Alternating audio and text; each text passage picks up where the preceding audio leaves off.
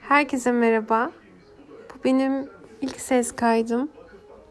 Ee, malum karantina günlerinde hep evdeyiz artık. O yüzden konuşmanın katkı ve şifa dolu olacağını düşünüyorum.